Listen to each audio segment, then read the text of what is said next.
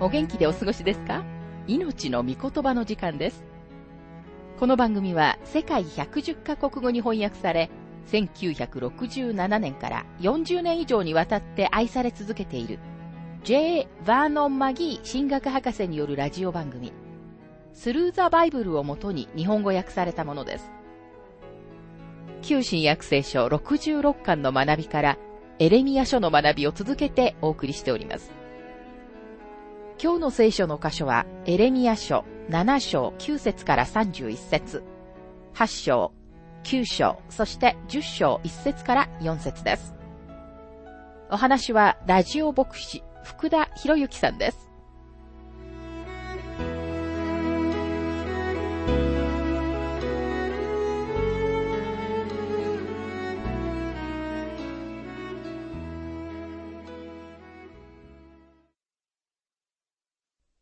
エレミヤ書7章の学びをしていますが、9節から10節。しかもあなた方は盗み、殺し、姦通し、偽って誓い、バールのために生贄を焼き、あなた方の知らなかった他の神々に従っている。それなのに、あなた方は私の名が付けられているこの家の私の前にやってきて立ち、私たちは救われているという。それはこのようなすべての忌み嫌うべきことをするためか。人々は宮がどれほど素晴らしい方を語り合ってはいましたが、まだバールを礼拝していました。彼らの哲学は、宮が修理されて少なくとも自分たちは神様に対して安息日に軽い敬意を示している。だから神様が私たちを守ってくださるはずだという程度のものでした。さて、確かに人々が純粋に神様に立ち返るなら、神様はその人たちを守ってくださいますが、ところが彼らはまだ純粋に神様に立ち返ってはいませんでした。宮の再建にはかなりの額の献金が捧げられたと思います。そして気前よく捧げた人たちは、神様の祝福を受けるには、捧げたことだけで十分だと感じていました。さて、エレミヤはさらに話を進めます。エレミヤ書7章の11節。私の名が付けられているこの家は、あなた方の目には強盗の巣と見えたのか。そうだ、私にもそう見えていた。主の御告げ。数世紀後になって、宮を清められた時に主イエスは、この同じ非難の言葉を使われました。エレミヤの時代、彼は宮を強盗の巣と呼びました。なんなら人々は終日、自分の兄弟たちから物を盗んで生活していながら、その後、敬虔そうに宮にやってきたからです。彼らのビジネス取引にも、他の人々との人間関係にも、何の良い変化もありませんでした。今日もまだ、人々は宗教的な大きな大会には何か価値があると思っています。このようなことは私にとっては魅力がありません。なんなら私は組織人間でもないし、団体に加わりたがるタイプでもないからです。私は組織や大会を楽しんだことは一度もありません。組織や大会が大好きな人たちもいます。問題はそのような場所での熱心さを、神様の霊が動いているのと取り違える人たちがいることです。そのようなものはリバイバルではないというとき、私はおそらくエレミヤと同じように人気がなくなると思います。人の人生を変えるのでなければ、それは本当のリバイバルではありませんと、マギー博士は述べています。英国でのウェスレー派の運動は、人々の人生を変えました。その運動は、英国で、酒造業界を廃業に追いやるところでした。さらにその運動は工場の労働環境を変え、未成年者労働法の制定という結果をもたらしました。それは確かに人々の生活の中に大きな影響を与えた霊的な運動でした。今日スラム街に入っていって影響を与える霊的な運動を見たいと思います。今日あるように、政府がいわゆる社会改革という名のもとにスラム街に入っていくとき、そこには不正と財源の横領があり、それでは何一つ正しくなることはありません。私たちに必要なのは本物のリバイバルです。本物のリバイバルだけがスラム街を変えることができるのです。エレミヤのメッセージもそのようでした。あの若者エレミヤが宮の門のところに立って神様のメッセージを伝えるとき、彼がどれほど人気がなかったか理解することができます。彼は一人っきりで自分の民に伝えるメッセージそのものによって心を痛めていたはずです。それでも彼は神様の言葉を誠実に伝えています。そして確かにこのことが部分的なリバイバルをもたらします。エレミヤ書7章の16節。あなたはこの民のために祈ってはならない。彼らのために叫んだり、祈りを捧げたりしてはならない。私に取りなしをしてはならない。私はあなたの願いを聞かないからだ。神様は、エレミヤよ、この人々が私に立ち返るまでは、この人々のために祈る必要はないと言われます。これは非常に厳粛な言葉です。神様は、もはや民のために祈ることは役に立たないよと言っておられるのです。この国は、神様からあまりにも遠くに離れてしまい、神様に立ち返らない限り、彼らには望みがないということです。私は人々が祝福されるようにと祈る必要のない時があると思いますと、マギー博士は言い、ご自分の経験を次のように述べています。ある時私は、教会のメンバーを病院に訪問して、彼のために祈りました。すると他のベッドにいたある人が、自分のためにも祈ってほしいと私に頼みました。彼がクリスチャンかどうか尋ねると、彼は神様を信じていると言いました。私は彼に、神様を信じているからといって、それでクリスチャンになるのではないと教え、福音を説明し、主を信じますかと聞きました。彼は自分はその福音を受け入れることはできないが、自分のために祈ってほしいと言いました。私は彼に言いました。兄弟、私はあなたのために祈りますが、あなたが祈ってほしいようには祈りませんよ。あなたは病気が良くなって、神様の祝福があるように私に祈ってほしいんですね。でも私は、あなたが救われるように祈ります。あなたのために私にできる祈りはそれしかありません。私たちは神様に祝福されるようにという祈りをする前に、その人が救われるようにと祈るべきだと思います。神様はエレミヤにそのように言っておられます。宮の中に立って、この人々が捕囚に行かないようにと祈ってはいけない。彼らが私に立ち返るように祈りなさい。あなたは私のメッセージを彼らに伝えている。それが大切なことなのだ。神様は月曜日のあなたの振る舞いほどには、日曜日にあなたが行う儀式には興味を持っておられません。クリスチャンが純粋であるかどうかを判断するためには、日曜日に教会の中でその人を見るのではなく、月曜日に彼を見るべきなのです。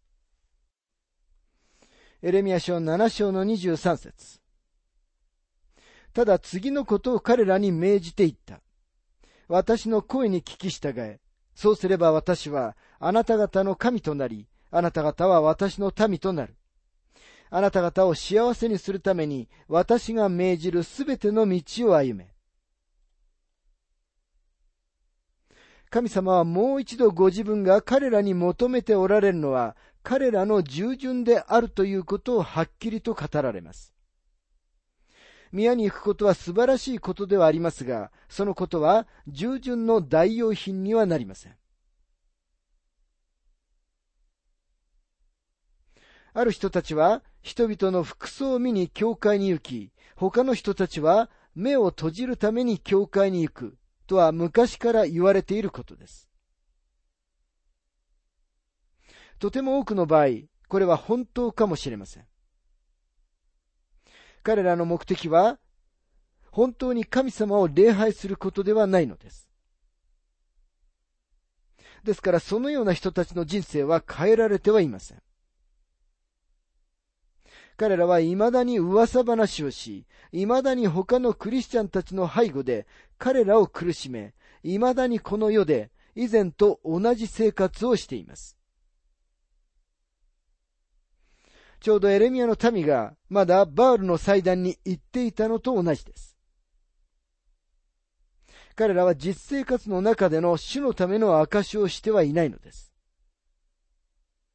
教会に行っていることには一定の証にはなりますが、あなたがこの世に対してする証こそが重要なんです。その証はとても現実的で、とても個人的なものだからです。エレミヤ書7章の26節から27節。彼らは私に聞かず、耳を傾けず、うなじの怖いものとなって、先祖たちよりも悪くなった。あなたが彼らにこれらのことをすべて語っても、彼らはあなたに聞かず、彼らを呼んでも、彼らはあなたに答えまい。エレミヤのメッセージは注目されませんでした。それでもメッセージを伝えることが彼の責任でした。神様はたとえ何の反応もなくても、ご自分の御言葉を述べ伝えるという務めをするように、エレミヤに命じられました。頭数を数えて、メッセージに対する反応を見ることが大切なのではありません。大切なのは、私たちが神様に差し上げなくてはならない報告であり、神様の御言葉を述べ伝え、自分たちの生活によって御言葉を後押しすることです。エレミヤ書7章の29節。あなたの長い髪を切り捨て、裸の丘の上で哀歌を唱えよ。主はこの世代のものを激しく怒って、退け、捨てたからだ。神様はこの世代のものを激しく怒りました。エルサレムには裁きが来ようとしています。エレミヤ書7章の31節。また自分の息子、娘を火で焼くために、ベン・ヒノムの谷にあるトフェテに高きところを築いたが、これは私が命じたこともなく、思いつきもしなかったことだ。トフェテとは、熱く焼かれたモロクの聖堂の腕に、子供たちが生贄として捧げられたヒノムの谷の高きところでした。さて、8章でもエレミヤのメッセージが続きます。彼は主の宮の門に立っています。エレミヤ書8章の9節。知恵ある者たちは恥を見、驚き慌てて捕らえられる。見よ、主の言葉を退けたからには、彼らに何の知恵があろう。彼らの愚の骨頂の罪は、主の御言葉を退けたことです。それは同時に私たちの罪でもあります。多くの人たちは、もし経済が大丈夫なら、自分たちの国は大丈夫であると考えています。しかし、どんな国でも、どんな教会でも、またどんな人でも、内側から堕落し、崩壊することを忘れてはなりません。エレミヤは次のような嘆き悲しみを分かち合いながら、今の民の感情を表現しています。エレミヤ書8章の20節。借り入れ時は過ぎ、夏も終わった。それなのに、私たちは救われない。私の民の娘の傷のために、私も傷つき、私は憂え、恐怖が私を捕らえた。入港はギルアデにないのか。医者はそこにいないのか。それなのになぜ私の民の娘の傷は癒されなかったのか。神様が彼らの回復のために適切な準備をされたのに、彼らはその治療を拒否しました。さて、9章は自分の民が神様の優しい心配をにべもなく拒絶するのを見たエレミヤの個人的な心痛の言葉から始まります。エレミヤ書9章の一節。ああ、私の頭が水であったなら、私の目が涙の泉であったなら、私は昼も夜も私の娘、私の民の殺された者のために泣こうもの。これがエレミヤの心痛の結果です。彼はどのようにしてメッセージを伝えたのでしょうか。彼は他の人々を批判し、排除することが好きなハードボイルドタイプの人だったのでしょうか。そうではありません。彼はそこに立って涙を流しながらメッセージを伝えました。彼が伝えたメッセージのせいで彼の心は傷んでいました。数世紀後になってイスラエルの人々は厳しいメッセージをエルサレムに伝えられたとき、イエス様がこの町のために泣かれるのを見ました。彼らは嘆きの預言者であるエレミヤを思い起こし、人々の中にはイエス様が自分たちのところに帰ってきたエレミヤだと思った者たちもいました。エレミヤ書9章の2節。ああ、私が荒野に旅人の宿を持っていたなら、私の民を見捨てて彼らから離れることができようもの。彼らは皆貫通者、裏切り者の集会だから。彼は自分の国に崩壊をもたらしている民の罪を見なくてもよいように荒野に逃れたいと願いました。23節から24節。主はこうおせられる。知恵ある者は自分の知恵を誇るな。強者は自分の強さを誇るな。富む者は自分の富を誇るな。誇る者はただこれを誇れ。悟りを得て私を知っていること。私は主であって、地に恵みと公義と正義を行うものであり、私がこれらのことを喜ぶからだ。主の蜜げ。私たちはこの言葉が神様の御言葉を拒否した人々に対して語られたのだということを思い出す必要があります。国として私たちは何を誇りにしているでしょうか。明らかに私たちは人間の知恵、富、そして力を信じています。私たちは自分たちの強さが国会の中や特定の政党の中にあるのではないことを思い起こす必要があります。私たちが持っているどんな強さも、私たちの霊的な価値、道徳的な価値、人格の中になければならないのです。そして今日、これらのことは学校や大学で教えられてさえいないのです。私たちは、無作法で道徳的に感覚のない世代を生み出してしまいました。事実、エレミヤが自分の民に語ったように、私たちの世代は、暗い山の中で道に迷ってしまったのです。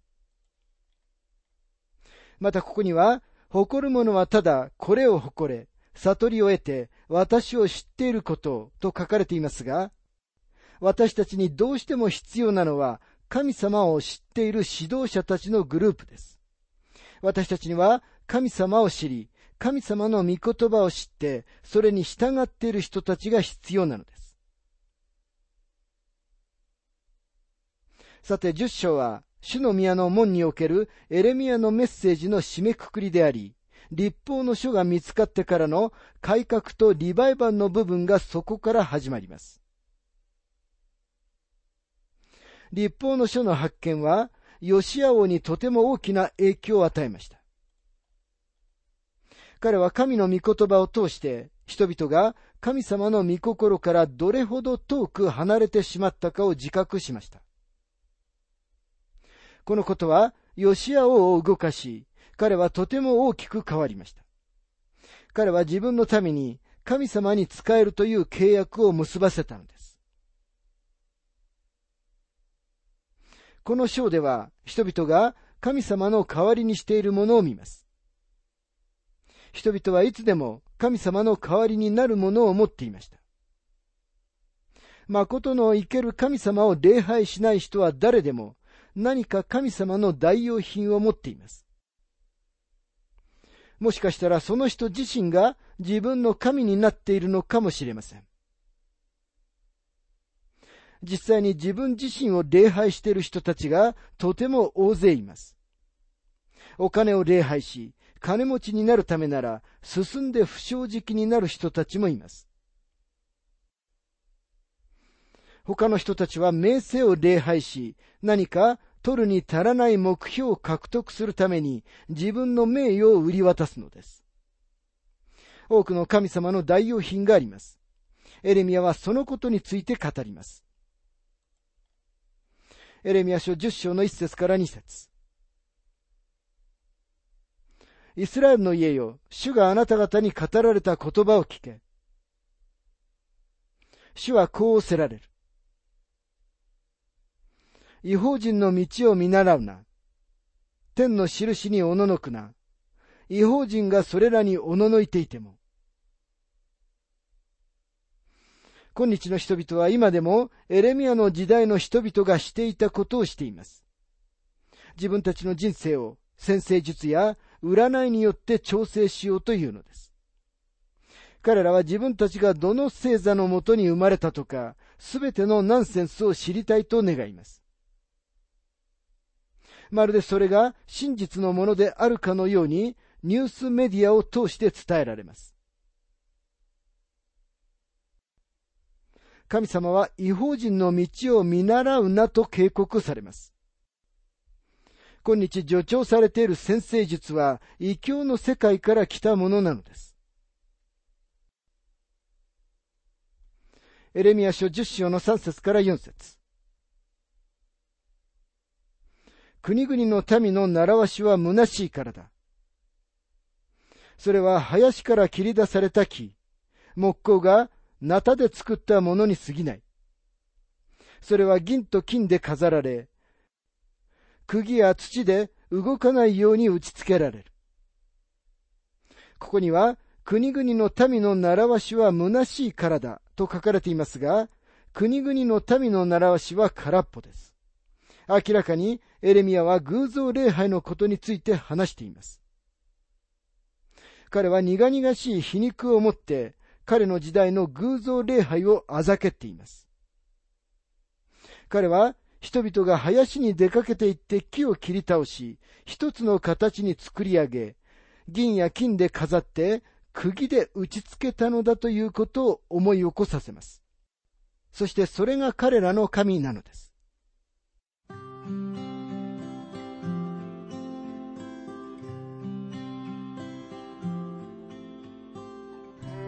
命の御言葉、お楽しみいただけましたでしょうか。今回は偶像礼拝の愚かさというテーマで、エレミヤ書7章9節から31節、8章、9章、そして10章1節から4節をお届けしました。お話はラジオ牧師福田博之さんでした。なお番組では、あなたからのご意見、ご感想、また聖書に関するご質問をお待ちしております。